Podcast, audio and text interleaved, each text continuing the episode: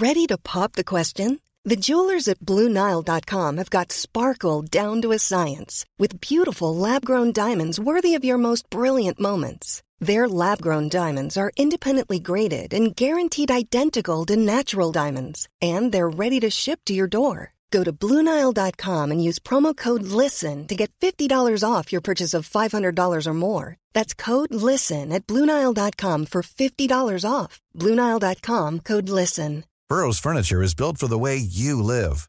From ensuring easy assembly and disassembly to honoring highly requested new colors for their award winning seating, they always have their customers in mind. Their modular seating is made out of durable materials to last and grow with you. And with Burrow, you always get fast, free shipping. Get up to 60% off during Burrow's Memorial Day sale at burrow.com slash ACAST. That's burrow.com slash ACAST. burrow.com slash ACAST. Hey, it's Ryan Reynolds, and I'm here with Keith, co star of my upcoming film, If, only in theaters, May 17th. Do you want to tell people the big news?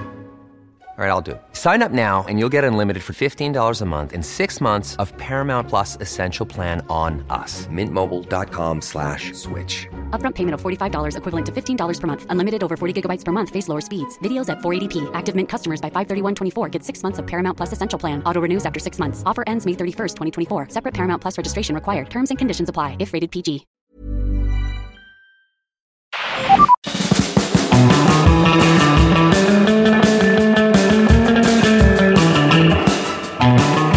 Hello, I'm Billy Monger, And I am Johnny Herbert.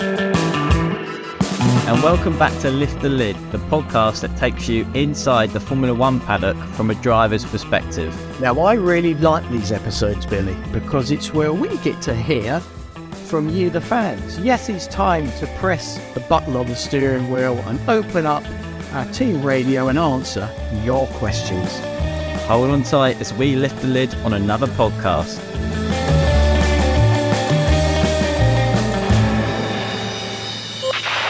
So, Johnny, Team Radio episode is back. Yeah. The first thing I want to know is how are membership sales of the Johnny Herbert fan club coming off the back of our last few episodes? You having a good week? Uh, no, they've gone down. Gone down. They've gone down. I've got a lot that have left. Didn't agree with things I, I said last time around, but that's why that's why we do this. That's the whole point. What to lose fans? I thought we meant to gain fans from doing well, this, that's the idea. Yes, them. that is the idea. But yes, it didn't quite sort of work out for me last time around. Maybe we need to look at the drawing board on this Well, I know that's the fun part of it. I enjoy that part of it. No, but it was good. So yeah, I, I'm looking forward to this one. I mean, last week, mate, I, I don't want to bring it up again, but No, I thought yes. we almost lost you on that Lewis and Max question. I mean, that that seemed to break you in the moment. Yes, it did. Have It you did. recovered? Well, actually, I didn't get as many as much repercussions from it than I than I expected. To be perfectly honest, so so I think there was a bit of an understanding of the changing of the guard. So I thought that was Yeah. that was a positive thing from it. But it's but it's interesting talking about this stuff, Billy, because it's it's you know we know what it's like to be in the cockpit, but trying to then try and explain what sort of goes on with, within that cockpit is a very hard thing, and things do change. Things do get more difficult um, as time goes by. Well, uh, we've got a whole set of new questions for this week, mate. So, uh, do you want to do you want to kick it off for us? Go on What we got? Yeah, right. First one, right. What do you think has been the most important design innovation in F1 history? That's from Lucy. Wow. Starting off with uh, a simple, straightforward question. That one, Lucy. no. Oh, I, I don't know off the top of my head. I mean, w- we've had all sorts throughout the years, haven't we? Diffusers. We've you know had cars with six wheels.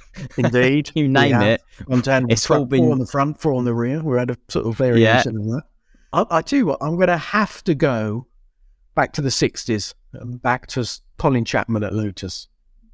Wings. Colin Chapman. When you think of you know design and innovations, he's up there for sure, isn't he, mate?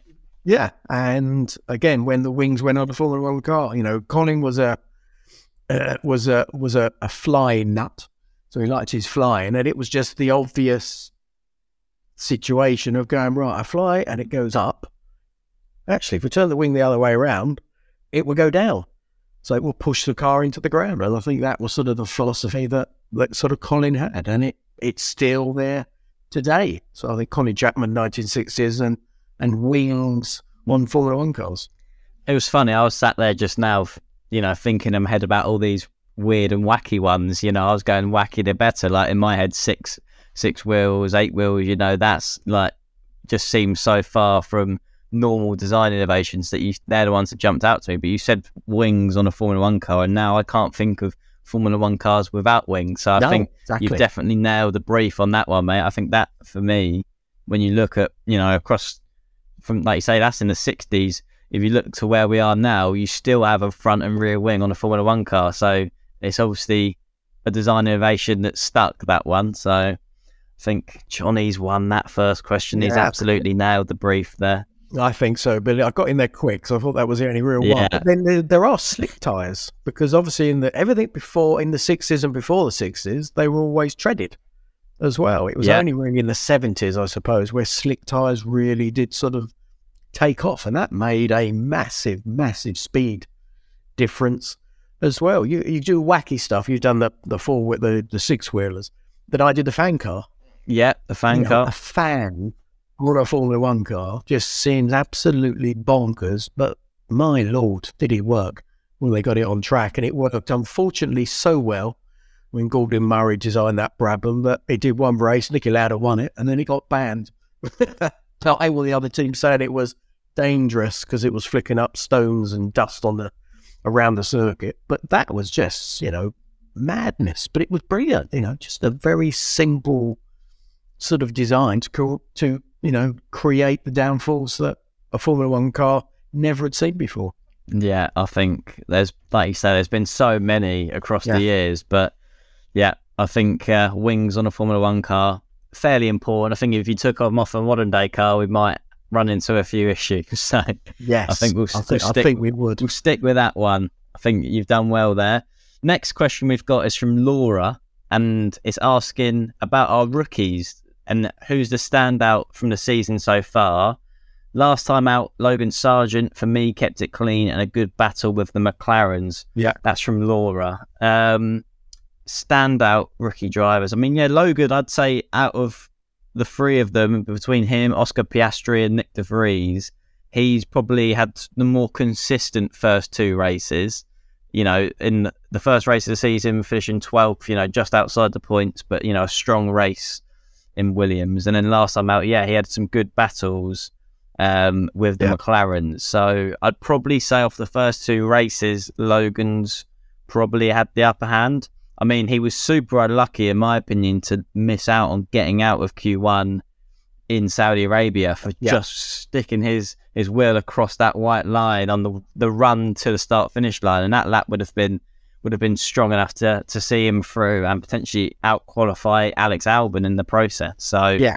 if he'd done if he'd actually done that, then you would you'd be sat at home going, "Wow, that's that's super impressive." Yeah. So yeah, for me, Logan has so far, but we saw glimpses of Oscar Piastri in Saudi Arabia, so he's one to watch. Well, I'm going to go Oscar because I think Oscar. Are we never saw Oscar did we in, in Bahrain? No, No, so he ne- he never really got that sort of opportunity, but he raced brilliantly, and that was with obviously that was with Logan as well, right near the end of the race. But it was also with Lando. You know, we all know how good Lando uh, is, and he raced and beat him uh, on Sunday in Bahrain. So I think Oscar's showed a lot of a lot of has shown a lot of pace. He did in Bahrain, but we Mhm. never really saw it because of the issues that he had. But then I think he did an absolutely brilliant race in, in Saudi. So I think, yeah, you're right. I think Logan and Oscar have been the standout standout one. So one who's probably the one I thought would be the one we're talking about has not come off of our tongues at the, mo- the moment. De Vries. yeah, De Vries. I I mean, thought he would be the one we were talking about, but at the moment, it really hasn't materialised. yeah, in the minute he's not had the strongest start to the season. Yuki seemed to have Yeah, quite com- comfortably had the upper hand, and I thought that would be a, a close rivalry. I thought Yuki Yeah. would still, you know, have his work cut out dealing with Nyck De Vries, but doesn't seem to be the case so far. yeah, not at all. But yeah, I think between Oscar and Logan, I think they're the two standout standout drivers so far. yeah, Like I said, I would give the edge to Logan because I think you know his teammate Alex Albon. You know the fact that he potentially had, he, or he did have the pace to out qualify him. without just for going over that white line on the run to the start finish line. That would have been sort of in the bag for him. Yeah. That gives me confidence. You've raced Logan. Yes, raced with Logan. Yeah, I've raced and Oscar. Yeah, I've raced both of them. Okay, so what can you tell us about, well, both of them then? So I raced. Us a bit of an idea. I, I say I raced them. I raced them the year of my accident, so in 2017. So we did right. a grand total of four races together at the start of the season. So four out of 30, I managed to to be involved in with with those two. Shared the podium with both of them um, at Donington Park.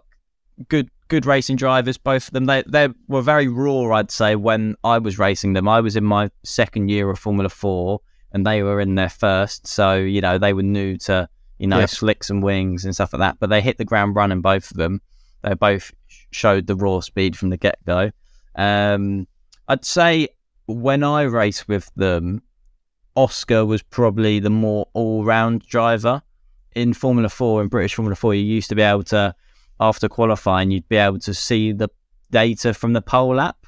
Uh, Yeah. It's a bit of a new, newish concept, I'd, I'd say. Yeah. I'm not. I'm not sure actually if they still do that in Formula Four. But yeah, as uh, like sort of a tool to develop drivers, you basically used to get a fifth. Uh, I think it was like a ten minute window with your data overlaid with the pole app data. So you, but they would take away a lot of the data channels. You'd basically be able to see throttle, brake, pressure, and and and stuff like that, and steering angle, and that would be about it. So it'd really just be it was just used as a tool to help develop all the drivers at a young age, which I think is a good concept, really. You know, if you're in a, you know, potentially there were some drivers that are in teams with just one car, you know, that's just up to them to figure things out. And that can be quite difficult against some of the, the bigger teams that have got four drivers that are all comparing data after every session. So, um, yeah, it was quite useful to, to be able to see that sometimes.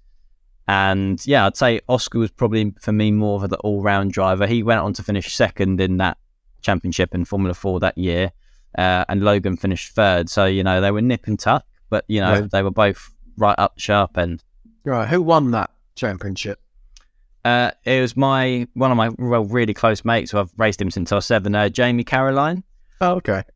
British driver. He- yeah, he raced in Formula Four, won that. He was in his second year as well as me. So yeah, he, he did a mega job that year. I think he got something crazy like eleven wins out of um, thirty races. So yeah, he he had the upper hand on on the pair of them that year. But you know that's the way motorsport works. Sometimes you know you can mention like names like Oscar and Logan who managed to make it, but there are a lot of talented drivers that, that don't really. Yeah, no, exactly. What is a, there is another question, but I'm going to skip one because I think this follows on Okay. really good. So, can you name some of the drivers you both raced against that didn't make it to Formula One but should have? And that's from Ananda. Good question. Very good. Good question. Uh, you, you go first, mate. I've had a little brief talk about that. Yeah. What- well, what do you again, what do you uh, think? The one guy that never quite got the opportunity for whatever reason, just not in the right place at the right time, uh, was multiple uh, Le Mans winner Tom Kristensen.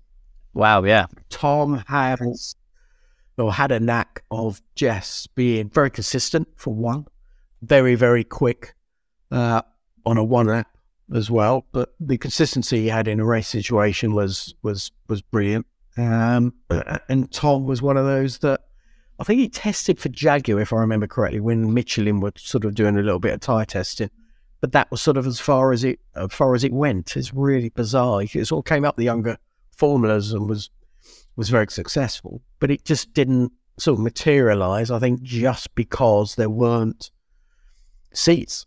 I think it was just purely down to that. And I think there was a couple of seasons where that sort of happened. And then once that situation is there, of course, then you start sort of diverting or looking elsewhere. And then that's when sports cars came into his life. And he's, you know, he's done brilliantly in uh, in all the sports car racing he's done with the LMS in America, um, and of course Le Mans with the success that he's had there. So Tom was one of those. There was a there was one other guy. He did all the McLaren, or he did. He was in the very early days of the Honda turbo testing in Japan, and he he did very well in F Formula Two uh, in Europe. Um, he went to Japan and started was racing in Japan for, for many many years. I actually raced against him. I think for one one season in his in his latter years, but I was always told he was mighty quick.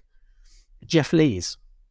Geoff Lees Geoff was a- Lees. Okay, Yeah. I've not heard that name to be honest. English English guy, uh, as I said, but he was really mighty quick, and he was up against some real tough, tough cookies um, when he did the F two. But we, he just ne- again never really materialised for him. But McLaren and Honda realised how good he was as a test driver and speed that he was still able to do, and he did all that all that work out out in Japan with a few other drivers uh, as well. Uh, and then I suppose my last one, I just to do it very briefly, is uh, Byrne, Burn, the Irish, the Irishman. the Irishman. Well, yeah, who was one of those drivers that sort of was so so quick when he went to Formula One car for the very very first time, and he did exactly that when uh, when he had his first opportunity. He got a couple of chances to race in Formula One, but it was in teams that were never really really good enough to be able to sort of give him that sort of that opportunity. But you know, he was a driver that was fantastic in a race car, and I think he still did a lot of stuff out in the in the states. And Tommy Byrne was that mad. Yeah, no, it's interesting to to hear those names because they're like names that I love my motorsport, but some of those names I hadn't heard. So it, it is kind of, I guess it's it's kind of scary in a, a way that you know you can have guys like that that are so talented that you know some people don't even know their name in relation to the sport when you know on a with another set of circumstances they could have been ended up being one of the greats. That's just how thin the margins are in sort of the world of motorsport and you know finding the right opportunity. So you know, it's, well, it's, it's- it's- interesting. It's, it's good to give them a bit of credit and recognition. Yeah, well, yes, exactly. I think that's the important thing, Billy, because you know these guys sort of sacrificed a lot to try and get you know into Formula One. It never quite sort of worked out. Tommy did get there, but um, yeah, there's drivers that should have. But the problem is, like I said, with timing, there are only at the moment there are 20, 20 seats, twenty seats. yeah, You know, we've got people like Fernando Alonso, you know, in his forties, and he's still there, still in the cockpit. So of course he's taking another one seat away from the youngsters coming along. But there's all the other drivers that are that have earned it. There's the young generation that are there at the present time, and it's a good, strong generation as well. And I suppose you know Lewis is the next one. I suppose with Fernando in the next couple of years, those seats will come available for the next the next big seat, whoever that may be. yeah. No, I think there's some some good ones in there, mate. That's our kind of our views on you know drivers that didn't quite make the cut of Formula One, but you know Yeah. had the potential to get there. Very much so. Um, we've got another question here from from James, and this says, out of the current grid, who would you most like as your teammate? What are your thoughts on that, mate? Have you got any thoughts on the grid? Who you'd like to be a teammate? For me, Yes. I've got two thoughts on this. You could go with whoever you think is the slowest on the grid, but you could also out yourself and calling them out. Who you think's the slowest Formula One driver on the grid? If you want to be brave enough to say that, you crack on, Johnny. But I'm going to go No, with this, you someone. yeah, no, that's one theory, well, one route you could go down. But you know, I like to challenge myself, and I was teammates with him in karting, so I want to go with George Russell. I think Oh, right. two Brits. I've been teammates with him before, you know, and I think that would be a, a good little combination. Yeah. So, Johnny, who's the slowest driver on the grid? No, you brought it up. I never brought it up. So you have it, but you never answered it, and I'm not going to answer it. Whatever name he says, that's who he's going for. No, no, no, no. I'm going to go for. I'm going to go for someone that I would be so interested to see what he does in a car, and I just do that purely because I think he's the fastest one at the moment, and that's Max. Just Okay. purely on understanding and then visually seeing it on the data, and then trying to apply it myself, but then Yeah. actually sort of getting out of the car, shaking my head, going, "I don't know how he does that." I, I respect the fact that you'd be willing to give it a go up against Max Verstappen because I reckon there's a few drivers on that grid that would go, no, I don't fancy a bit of that. No, and, and again, I get that, and I think we get that. But it's there are there are situations that sometimes you can't shy away from it, and I think I think my time with with Michael Benetton was a very similar thing. I had the horrible situation of Lotus, who died at the died out at the end of of '94, and then the opportunity. I had the opportunity at Benetton with Michael. Yeah. It was just I knew it was going to be hard. It was worth it. It was worth a go. I'm, sh- I'm I'm glad I did it. Because I think I benefited in many other respects, maybe not in that particular season. And if you want to be the best, you've got to beat the best, haven't you, Johnny? So you know, at one stage or another, yeah, you you have to you know have to back yourself Yeah. to be able to pull out performances better than And- anyone. And we've seen that with you know drivers in the past. You know, Senna and Prost, for example, the two best drivers probably at that time fighting fighting each other. So it's not the first time we've ever seen that. We saw Nigel and Prost at Ferrari uh, as well, and then you can sort of go you know further back as well, where you know you've, you're right. You've got to you've got to challenge uh, yourself, and you know going back to Lotus probably in that the late seventies with Mario Andretti and he became world champion in a team that was very much sort of working to make Mario become that world champion. And it was, you know, it was, you know, interesting times because, you know, he was up against a really talented young man that was sadly we, we lost him in, uh, in Monza. And that's something that is really, really difficult to, to see when all this talent is, is out there, but never quite get that opportunity to show their full their full form. And Mario showed it. But I think that the whole situation was difficult because that talent was Ronnie Peterson. You know, Ronnie was a very special special talent, but you know, it was a massive battle that they both had that season. So there's many, many years where you get different different drivers that sort of have this, you know, tie where they have to sort of battle against, like you said, Billy the best. Yeah, and uh, that yeah, I completely agree, mate. You've, like you say, if you want to be Yeah. the best, you have got to beat the best. Uh, going to take a quick ad break. Uh, when we come back, we'll have more of your questions.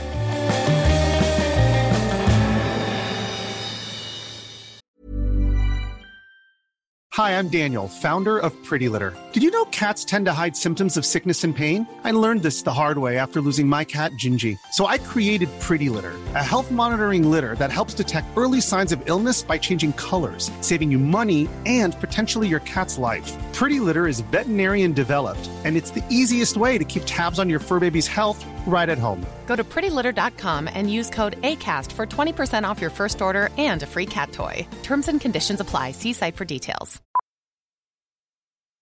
Millions of people have lost weight with personalized plans from Noom, like Evan, who can't stand salads and still lost 50 pounds. Salads, generally, for most people, are the easy button, right? For me, that wasn't an option. I never really was a salad guy. That's just not who I am. But Noom worked for me.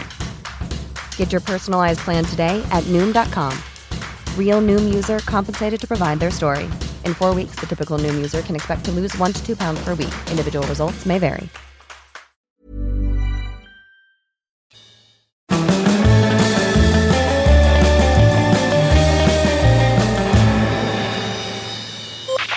Welcome back to the podcast.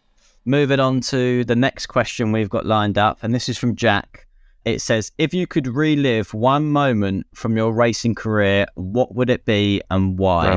So, one moment, that, is there any moments, I guess, that stand out to you, races that you you had a good result or, you know, something particularly special happened? For me, it would be um, the winning the Pau Grand Prix, that race. I loved loved that race. I loved that circuit, you know, Right. street circuit. And that was probably my best performance in a racing car. And if it wasn't that, the only other moment that stands out to me, um, and this is probably my best single lap of my career, I'd say, was the year after my accident, going back to Donington Park and getting pole position at Donington. My first time being back there since the crash. That, that for me had nothing to do with actually the crash itself or where it was at. I just felt that that was my best qualifying performance of my career. You know, getting pole by I think a quarter of a second or whatever it was at Donington. It was just Yeah, one of those times where everything clicked and I was sort of comfortable with the car in the zone and sort of yeah felt like I got the the most out of it. Yeah. Well, mine's mine's quite simple because obviously the British Grand Prix '95. That's the one that stands because it's my Yeah, first Grand Prix after all the years of dreaming about that moment coming, and finally, finally it came there uh, in '95. But it was it my best race? No, absolutely not. And my, I think my best race I ever had, I finished fourth which is in 1999 at the Malaysian Grand Prix for Stewart Grand Prix. That was the best race that I sort of ever Uh-huh. did. Is that just because the car wasn't capable of being, you know, podium worthy? So you felt like you got everything out of it? No, because the car was good that season, Rubens had done a really good job throughout. And it was just the time where everything clicked because of because of everything we've both sort of been through with the accidents that we had. I can always remember what it's very vague, but I can always remember what I was able to do in the car, just the the pedals. And it was always like the tips of your toes, and when you brake in very, very late in wet conditions, for example, you could be right on the very, very edge, but your judgment and feel was just tingly and alive, and you knew exactly what you were doing at that time. And then after the accident, that all disappeared because the way my feet all got sort of battered, that sensitivity sort of completely changed, and it became very. Yeah. I had to work at it way, way more mentally. I had to work at it in a very, very different Yeah. way. And it only came, and I wish I knew. And this is where the this brain we've got in our, our cranium is a very clever thing because of all the races I did, 160 I did, there was one race where that all came back, all those feelings I had before the accident, and that was that one race in Malaysia. I have no Yeah. idea why. It frustrates the hell out of me that it happened, but I can't work mm. out what the what the reasoning for it was, and it's and that Couldn't get that feeling back again. yeah, but it was frustrating because well, it's there, but I, I couldn't I couldn't work out how to get it there every time I got back in a car, just because of all the issues I was having in the in the footwell of a of a of a racing car. So it all came back on that just that one weekend. Very frustrating, but nice all the same. That, I still have that. I still remember it now. It was just a very nice, a nice feeling to have. So Malaysia, yeah, Malaysia '99, which was really, really nice. Okay. That's cool to hear, man. Yeah, very cool. Right. Uh, so, best driver turned team boss. Can drivers be good team bosses? And that's from Boltley. Best driver team boss. I mean, Toto Wolff has had some experience of, you know, Mhm. being a, a driver himself Yeah. when he was younger. Christian, Yeah, Christian as well. Franz Tost, Yeah, Franz Tost. So I'd say there's quite a few that have had some experience of Alain Prost. actually being around a race car. Yeah, Alain Prost for a while. I, I'm Yeah. just going to go with the simple answer, the first one that popped into my head, and say Toto Wolff. Yeah. It depends what level of racing driver you, you guys are kind of mentioning when you when you say best driver term team boss, because you know, are you if you I don't know if they're talking about ex Formula One driver level, you know, drivers, because that There's narrows it down a little bit. Yeah, it does narrow it down a bit. Jackie Stewart. Yeah.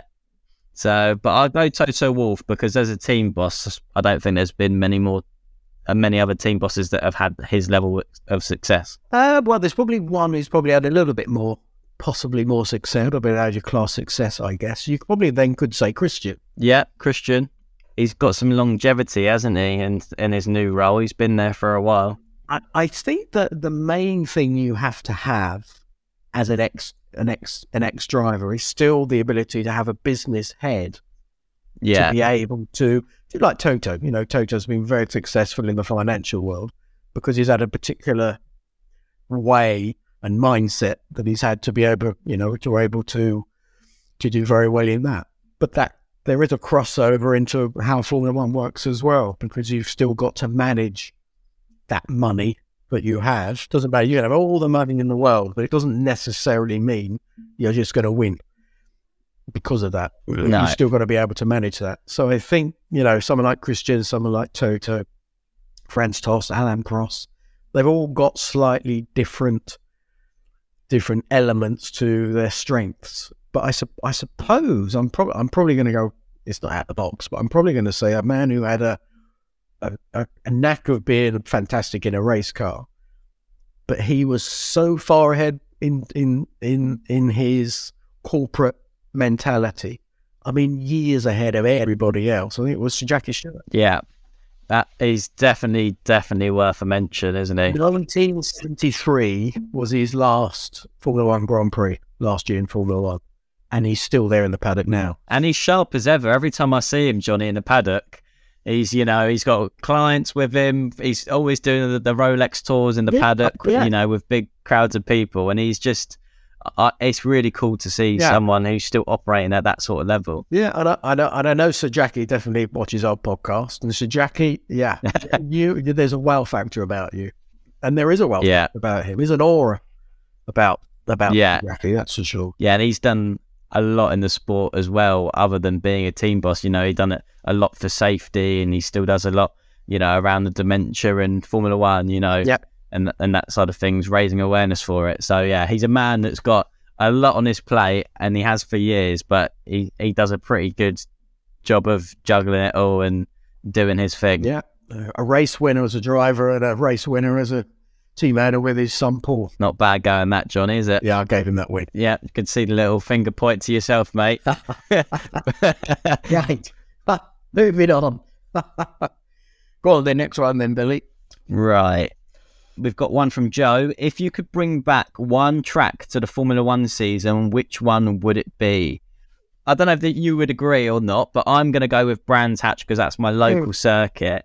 I absolutely loved driving the, the Grand Prix circuit at Brands Hatch. I mean, that's one of my favourite British circuits, I'd say, across the calendar. It's a tough one to, to judge between that and Donington Park for me because I like both those circuits a lot. I love fast flowing circuits. Um, that's just like always been my sort of circuit I've I've thrived at and, and enjoyed driving the most. So I think Brands GP gets the edge for me. Yeah, and I'm I'm probably actually you know I was trying to think sort of out elsewhere elsewhere, but actually you're right. Brands Hatch, mega, absolutely brilliant. Just because the challenge of it.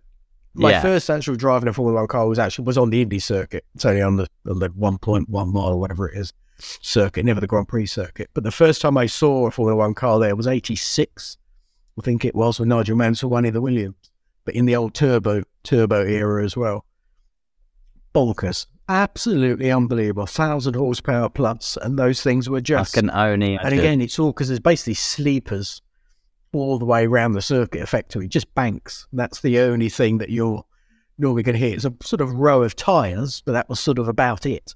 And the runoff was what? yeah. About three meters, maybe four meters, maybe max. A little bit Not more a lot. paddock, but just unbelievable to throw a Formula One car through those unbelievable, brilliant corners that they got at Brands Hatch. So yeah, I'm going to go with you as well, Brands Hatch. Yeah, definitely so. Yeah, nice to have another British circuit on the calendar Yeah, as well, wouldn't it, would be? be. I think, you know, I don't know about you, but I think I'd absolutely love that. And that actually leads nicely onto our one of the last two questions we've got, which is Would you like London to host a Grand Prix? And if so, where would you want it to be positioned? And that's from Ashley. Thoughts on a London Grand Prix? I like it to happen. Yeah, it would be a good thing to happen. Just figuring out where in London and how it would work. That's obviously the difficult part. Well, if we're thinking about sort of right, where's the perfect place for it? It's got to be in the centre.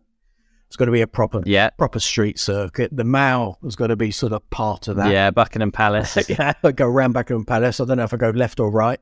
It would, ju- it would, wouldn't it? It would be awesome. It'd be visually, it'd be stunning, wouldn't it? So be watch Formula One cars fly around. I can't see it ever happening. I think there is so much No, work have to be the amount of traffic lights and little islands that are in the middle of the middle of the road. They've got to be taken away. I think Formula One would become the most hated Oh, yes. sport in the Or world, yes, Johnny. damage it. the traffic's bad enough in London at the best of times, Yes. and I think that would probably top a lot of people, put them over the edge, and they'd never watch Formula One again. Yes, but the the question, yes, would you like London to host it? Um, yeah, absolutely. Yeah, I agree. You can move it further out. Or out. I know there was talk around the Olympic Park at one point as well. Again, the whole the whole infrastructure of Formula One, I think, would be mind boggling for London. And you're absolutely right. There'd be a lot of haters, or haters of us. we don't we don't Yeah. want that. We don't we don't need that. We don't need that. Silverstone, they do a good job. Yeah, Okay, and I'll do the one more. Right, if you had the power to bring in new regulations to the sport, I like this one. Uh, what would you do to make it even more competitive? That's from Phil.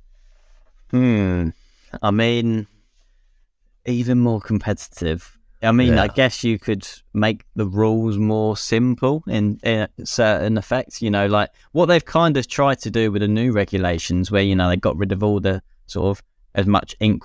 The the little tiny detailed parts of the car where you had like little flaps here and there and stuff like that. I think you know when I think about old school Formula One, you know the cars looked a lot more simple back in that that time, and I think that would probably translate to slightly closer racing. But I think it's kind of that would feel like maybe a step backwards in time as such. So I don't. I, I, I guess I maybe that's not the right approach to go with it. But I just want the it to be simple enough where you don't need 150 million worth of R and D to find a couple of tenths of a second sort of thing. Where you know the the time's easier to find. Yeah, it's a different it's a different one, Billy, because it's like like 2026 when the sort of the fuel changes. You know, F1 will do a fantastic job with that development of that sort of new combustion fuel. So that's where F1 is very, very good at when there is an issue or a problem, or finding a way around that problem and actually making that problem Yeah. become totally irrelevant. So, so hopefully, with all the situation we have with electric cars or or, or biofuels and synthetic fuels, etc., etc., you know, we have the the world's greatest combustion engines in the world. You know, the efficiency of these engines is unbelievable, and that's something that Formula One has created. It will feed through eventually, for sure, because the technology will be understood much more, and it'll be cheaper uh, as well to to finally be able to use that. So all the different ingredients allow F1 to sort of, I don't know, make the world a better place, and I think that's where I think 2026 onwards, it'll be very interesting to, to see exactly how that how that works out. But what would I do? Yeah, more competitive. I look at it slightly different if you're just doing the fundamentals of a car. You know, you could sort of say, well, let's all have Mercedes Benz cars. They all get given out to each team and then they all go racing and they all have the same. Your core fans, your real true F1 fans would hate that, hate that idea. Would it make the racing sort of better? Probably. But Yeah. you'd still get the best team making that car go faster than the second best team. So actually, it wouldn't change that much. It, although it would probably change how often there would be a change of who wins and who finishes second, for example. So that's the only thing that would change. But the one thing to make it, I get the hu- I always Yeah. go, always go back to the human element part of it. And the technology of these F1 cars is unbelievable from the strategy that they have to all the data collection that they get on a Friday that they then sort of send back to the factory wherever they are in the world. Then it gets fired back again to do a different setup.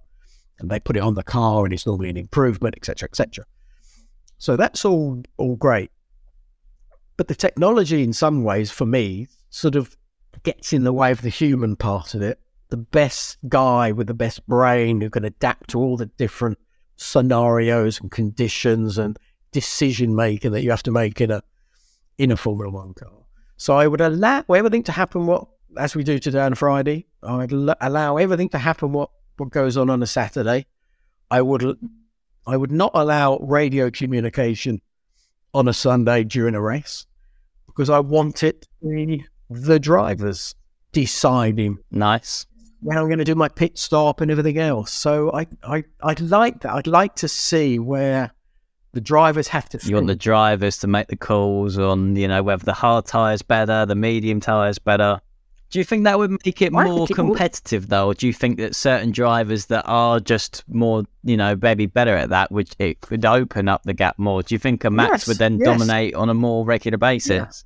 And that historically, Billy, has Uh. always been the case. The smart ones, if it was a Jimmy Clark or if it was a, Jackie Stewart or if it's a Fittipaldi or it was a Niki Lauda, Nelson Piquet, Nigel Mansell, Ayrton Senna, Alain Prost, Michael Schumacher, Damon Hill, you, Mika Häkkinen, it just goes on and on and on and on.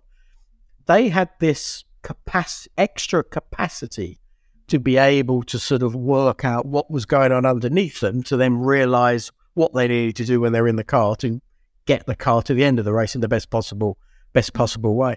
And that's a special skill. But at the moment, everybody's told the perfect scenario with all the data that we've got.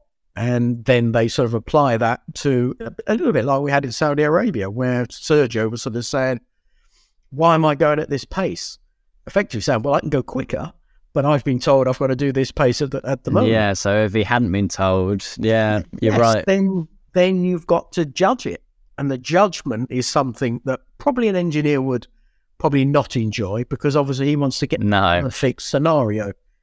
But the human human element is important as well because we are flawed as human. We do make mistakes, and sometimes you want a little bit of jeopardy being thrown into it. And humans, I think, drivers can throw that jeopardy in. I think then it would be more competitive from that because there would be a little bit of a change at every Grand Prix. Someone getting it right, someone getting it wrong, winning a race, not winning a race, maybe finish fifteenth or whatever it may be for whatever reason. So yeah, I ban radios. It's an interesting point, mate. Yeah, interesting one. I, I like it. I like it.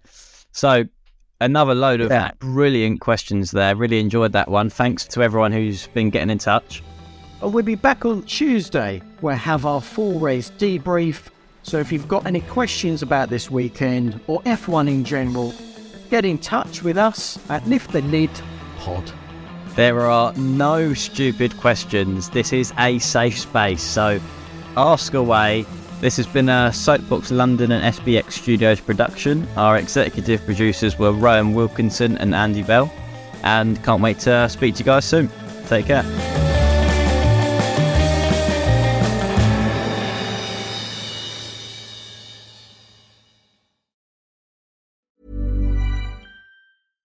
Hey, it's Paige DeSorbo from Giggly Squad. High quality fashion without the price tag. Say hello to Quince. I'm snagging high-end essentials like cozy cashmere sweaters, sleek leather jackets, fine jewelry, and so much more. With Quince being 50 to 80% less than similar brands. And they partner with factories that prioritize safe, ethical, and responsible manufacturing. I love that. Luxury quality within reach. Go to quince.com slash style to get free shipping and 365 day returns on your next order. Quince.com slash style. Hi, this is Craig Robinson from Ways to Win, and support for this podcast comes from Invesco QQQ, the official ETF of the NCAA. The future isn't scary. Not realizing its potential, however, could be. Just like on the recruiting trail, I've seen potential come in many forms as a coach. Learn more at Invesco.com slash QQQ. Let's rethink possibility. Invesco Distributors, Inc.